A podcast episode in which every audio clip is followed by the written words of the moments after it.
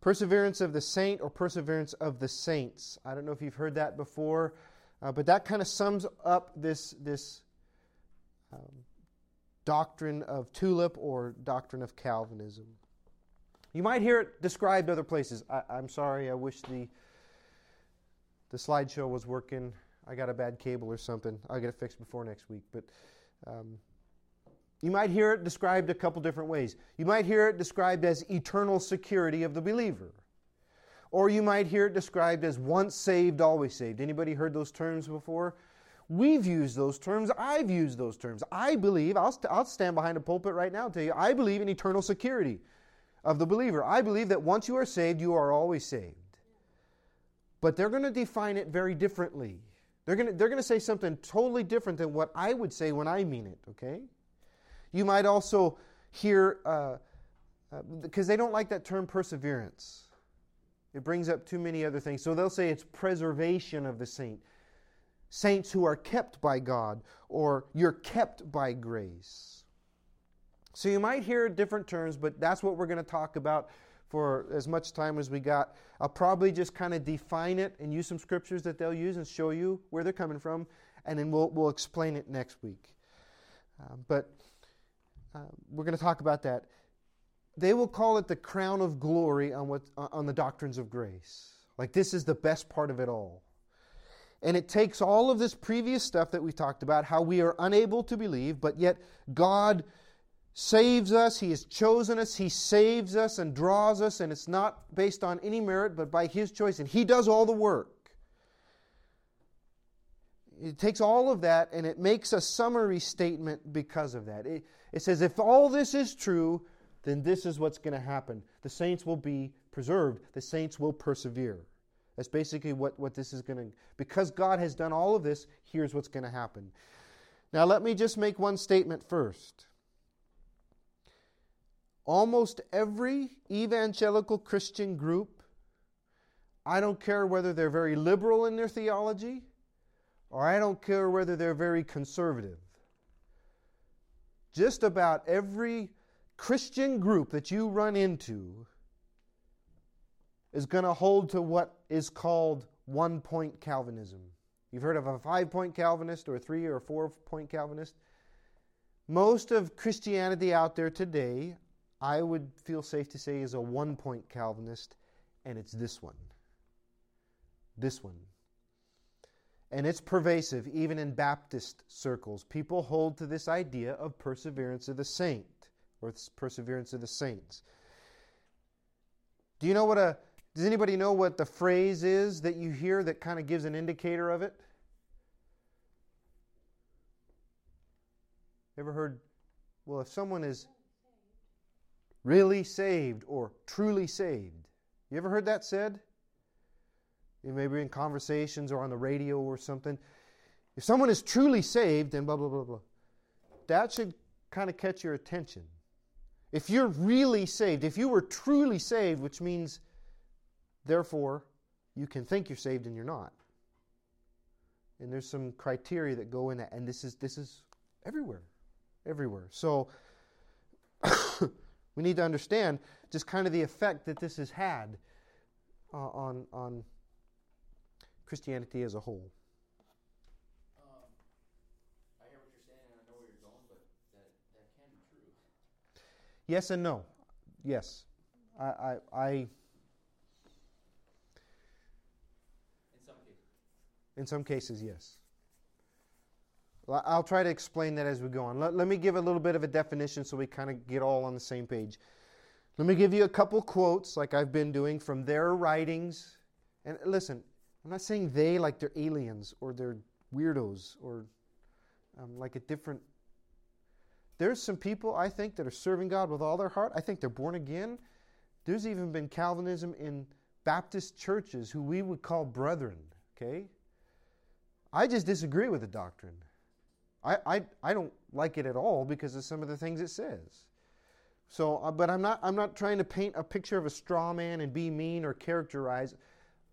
Just want to let you know what's out there, okay?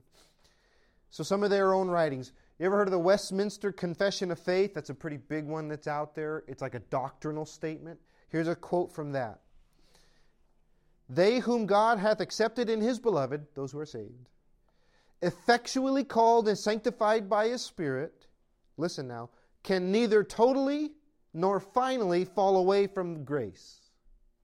They can't totally fall and they can't finally fall from grace, but shall certainly persevere to the end and be eternally saved. R.C. Sproul says this God sovereignly decrees that none of his elect will perish. As a result, the goal of election is assured. He chose those who would be saved. That goal is assured. Everybody who he chose is going to be saved.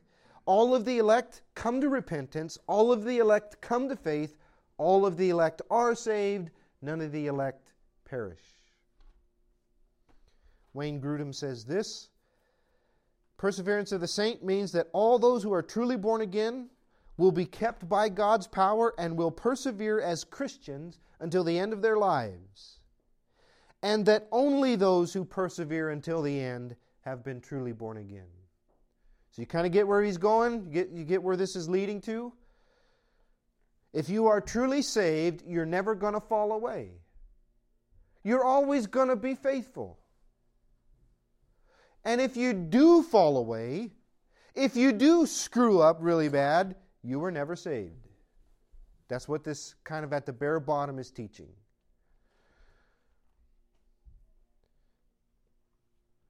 Turn in your Bibles to 1 Corinthians 15. John Piper says this There are many warnings in Scripture that those who do not hold fast to Christ can be lost in the end.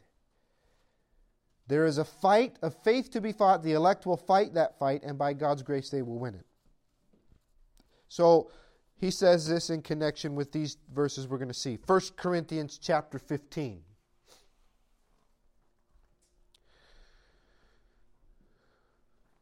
I'm, I am, of course, reading from the King James. Some of you, most of you have New King James. Some of you might have others. I want to give you what the ESV says as well because they base a lot of, of what they say on the ESV. 1 Corinthians 15 and 1. Moreover, brethren, I declare unto you the gospel which I preached unto you, which ye have received and wherein ye stand, by which also ye are saved, if ye keep in memory what I preach unto you, unless ye have believed in vain.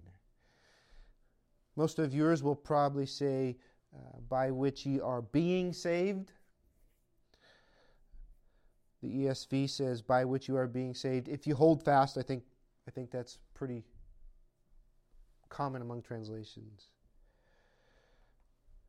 I preach to you the gospel by which you are being saved if you hold fast.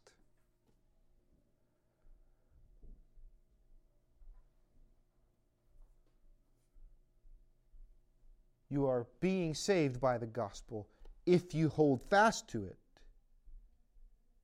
If you hold fast to that doctrine which I've delivered to you, unless you have believed in vain.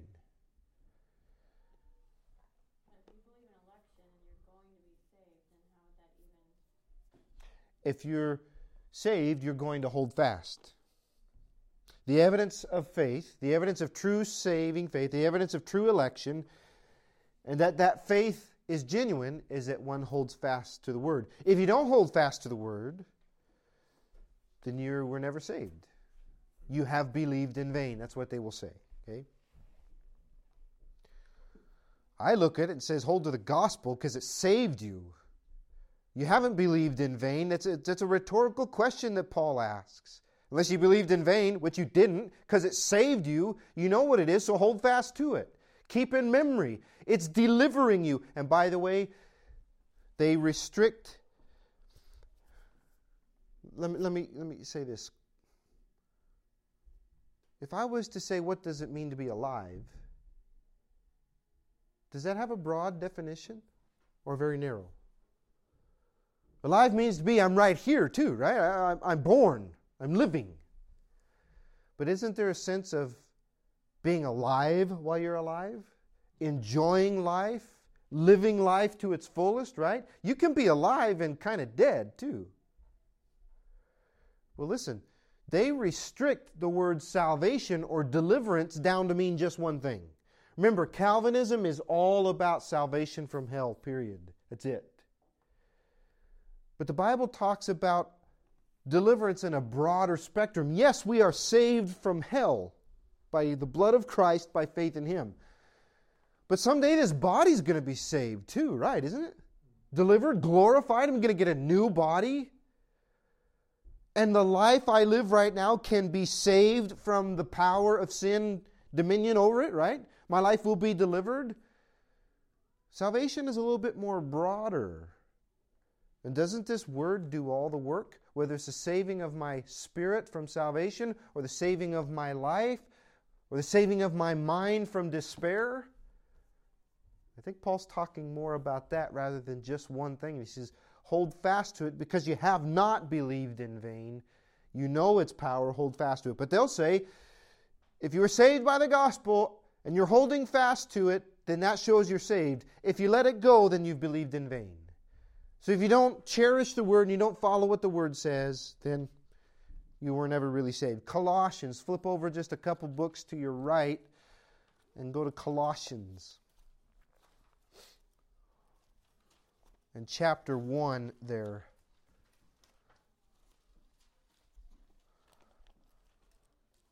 Colossians chapter 1. And let's look at verse 21. Colossians 1:21 And you that were sometime alienated and enemies in your mind by wicked works yet now hath he reconciled. So we were enemies from God. He's reconciled us now in the body of his flesh through death. That's the cross. To present you here's what he did it for to present you holy and unblameable and unreprovable in his sight. That's what the cross does for us right? In fact, that's the process it starts, and that's what baptism comes in, and that's where living right and being part of His church and all that comes in, so we can be blameless. He says he, He's reconciled you and to present you holy and unblameable and unreprovable beside if you continue in the faith, grounded and settled, and be not moved away from the hope of the gospel which you have heard He's reconciled you to God, and you are reconciled if you continue in the faith. If you don't continue in the faith, you were not reconciled. That's what they'll say. If you continue. If you don't continue, you were never reconciled. If you're truly saved, you're never going to fall away. If you do, you were never truly saved. Let's look at a couple more scriptures and we'll be done. Jude 24. There's only one chapter. Jude, verse 24. Let me say that. Jude, right before Revelation, verse 24.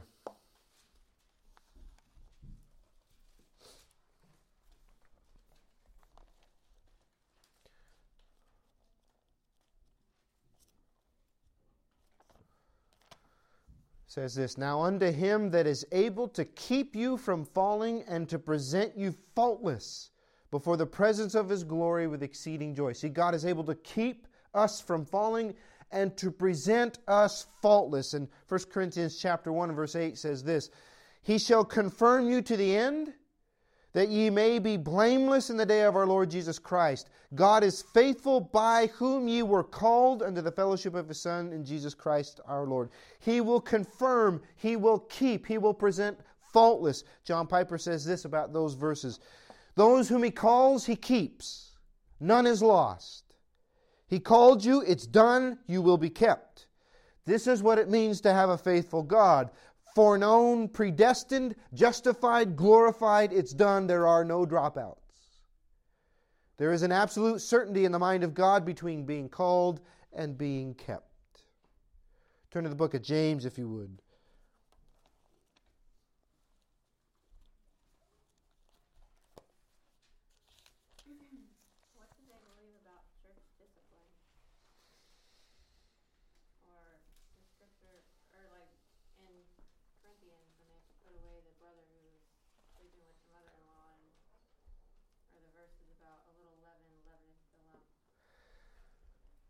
They will say,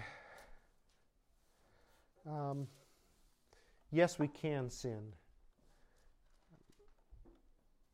But those, yes, we can sin, but sin will only take us away from a while, but and we will be restored. We will come back. If somebody sins and falls away, then they were never saved. If someone comes back, it's evidence that they were saved. So I think I'll get to that. I'm not going to try to push too far tonight, but we'll see. I got five minutes. James chapter 2, verse 17. You know this passage, right? Even so, faith, if it hath not works, is dead, being alone. Yea, a man may say, Thou hast faith, and I have works. Show me thy faith without thy works, and I will show thee my faith by my works. Thou believest that there is one God, thou doest well. The devils also believe and tremble.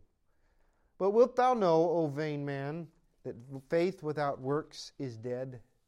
You can say you believe all you want, and they'll believe that they will say that there are a lot of professing Christians out there who say they've been saved, but if it's not backed up by works, the profession is false. Faith without works is dead. Philippians chapter 1, verse 6. I can quote it to you. I think most of us know it. He hath begun a work. That's called a preacher's brain fart when that happens. Being confident of this very thing, that he which hath begun a good work in you will perform it until the day of Jesus Christ. You've heard that, right? He who has begun a good work will perform it. I mean, it's not like encouraging, like, hey, he's going to keep working in you. No, no, no. He's going to do it. He began it, he's going to do it, there's no questions. And if it's not performed, he was never in you to begin with. He's called you and he will keep you faithful. So, is this true then of all professing Christians? Do they believe this is true of all those who would call themselves a Christian? Let me read you this guy's quote. Not the mo- most warm and fuzzy guy you're ever going to meet. he says this Most of those who say they believe in once saved, always saved have a woefully deficient idea for what it means for a person to be saved.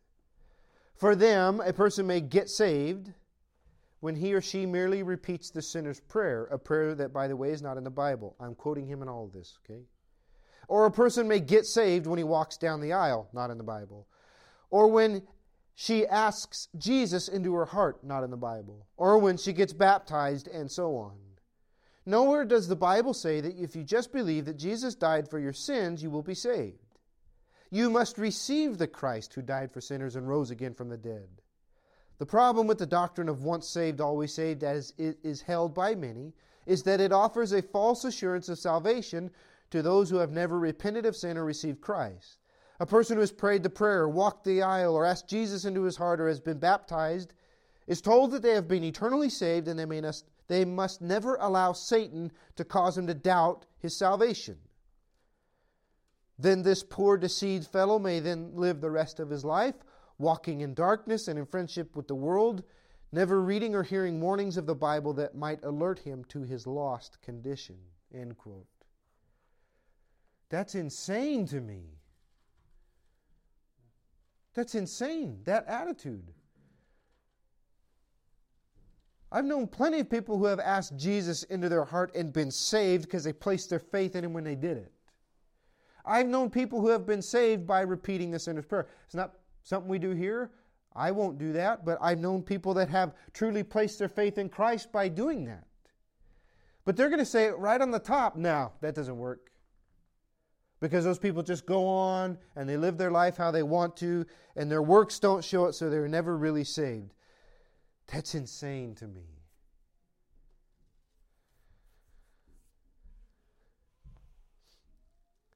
The basic idea is that if God has saved you, you will remain faithful to Him. The elect are the ones who will be faithful to Him, and they can never fully and finally fall from grace. Faithfulness to Christ, faithfulness to His Word, as well as a changed life, is not just a result of salvation, it's the proof of it. And if a professing Christian does fall away, then they were never saved to begin with. It was a false profession.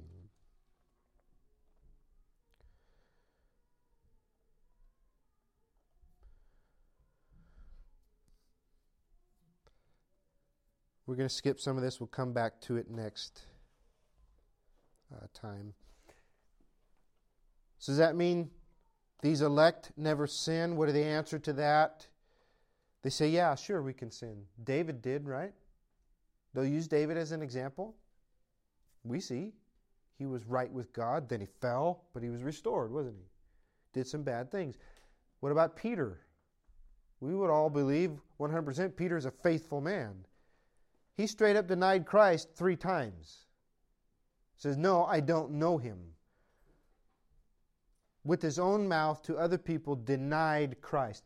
That's not some little thing, it's a big thing. But he was restored, wasn't he? So they say, Yeah, we can sin, but the proof, is it, proof of it is in the restoration. They fell, but they returned. Their fall was not total or final. So basically, the idea is if someone leaves or walks away and never comes back, they're lost. Nobody could sin that bad. And let me just say this in closing, and we'll try to pick it up here next time. It's kind of been carried to an extreme in some circles. There are some who say that true born again Christians could really never commit big sins like adultery or murder or things like that, like things on that level. Somebody who's truly born again, they're never going to do things like that. Well, then you're going to have to say that David wasn't saved. Because that's exactly what he did, didn't he? Committed adultery with Bathsheba and committed murder. What about Peter? I would put murder and adultery uh, right up there with blasphemy. He says, I do not know who I do not know the man, and he curses. You're gonna have to say that Peter wasn't saved either. But there's a lot of people that say, well, if you're really saved, you're not gonna act like that. In fact, if you do those things, maybe you aren't saved. That's the extreme to where it's been taken, and you're gonna hear that a lot. If someone's truly saved, they're not gonna mess up like that. Well, the Bible is full of people who did just that, right? They made a mess of things and they repented. Some repented, some didn't. But is that proof or not proof of their salvation? And is this salvation like everything, or is there more that we're trying to be faithful for in the end? Am I trying to be faithful for all of my life just to stay saved and go to heaven? Or has that already been taken care of for me Tomorrow will mark 30 years ago, March 19th, 1990. Well, was that already taken care of there, and now I'm working for something else?